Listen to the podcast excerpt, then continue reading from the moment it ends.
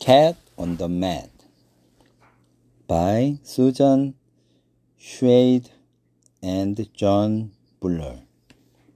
Published by Random House. Cat lives at home. She has pink, pink socks, two posters, and three lucky rocks. Her father paints. Her mom writes books. Her sister sings. Her brother cooks. Cat hangs around. She's in the way. She wonders what to do all day. She visits Red. They sit and talk. They watch TV. They take a walk. This looks like fun. Red wants to try. Cat isn't sure. She feels so shy. That's Bear's dream. The coach is nice to Cat and Red. He lets them tumble on the mat. They join a class. They learn to flip. Sometimes they bump.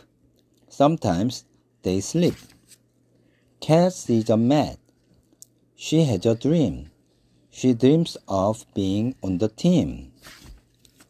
Cat may be small, but she's strong. She works and works all summer long. The big day comes. Cat runs. She pounces. She twists and lands. Oops, extra bounces. It's rabbit's turn. She leaps, she soars, she nails it, and she gets good score. Chick mounts the bars. She swoops, she swings, she points her toes and spreads her wings. Cat swing is slow. Her swoop is small. She tries her best. She does not fall. Red is so cool on balance beam. You know that she will make the team. But Cat is nervous and it shows. She wobbles on a simple pose. The floor event comes after beam. It's Cat's last chance to make the team. The music makes her tap her feet. When Cat is good, she is hard to beat. Cat on the mat. Watch her go. 21 handsprings in a row.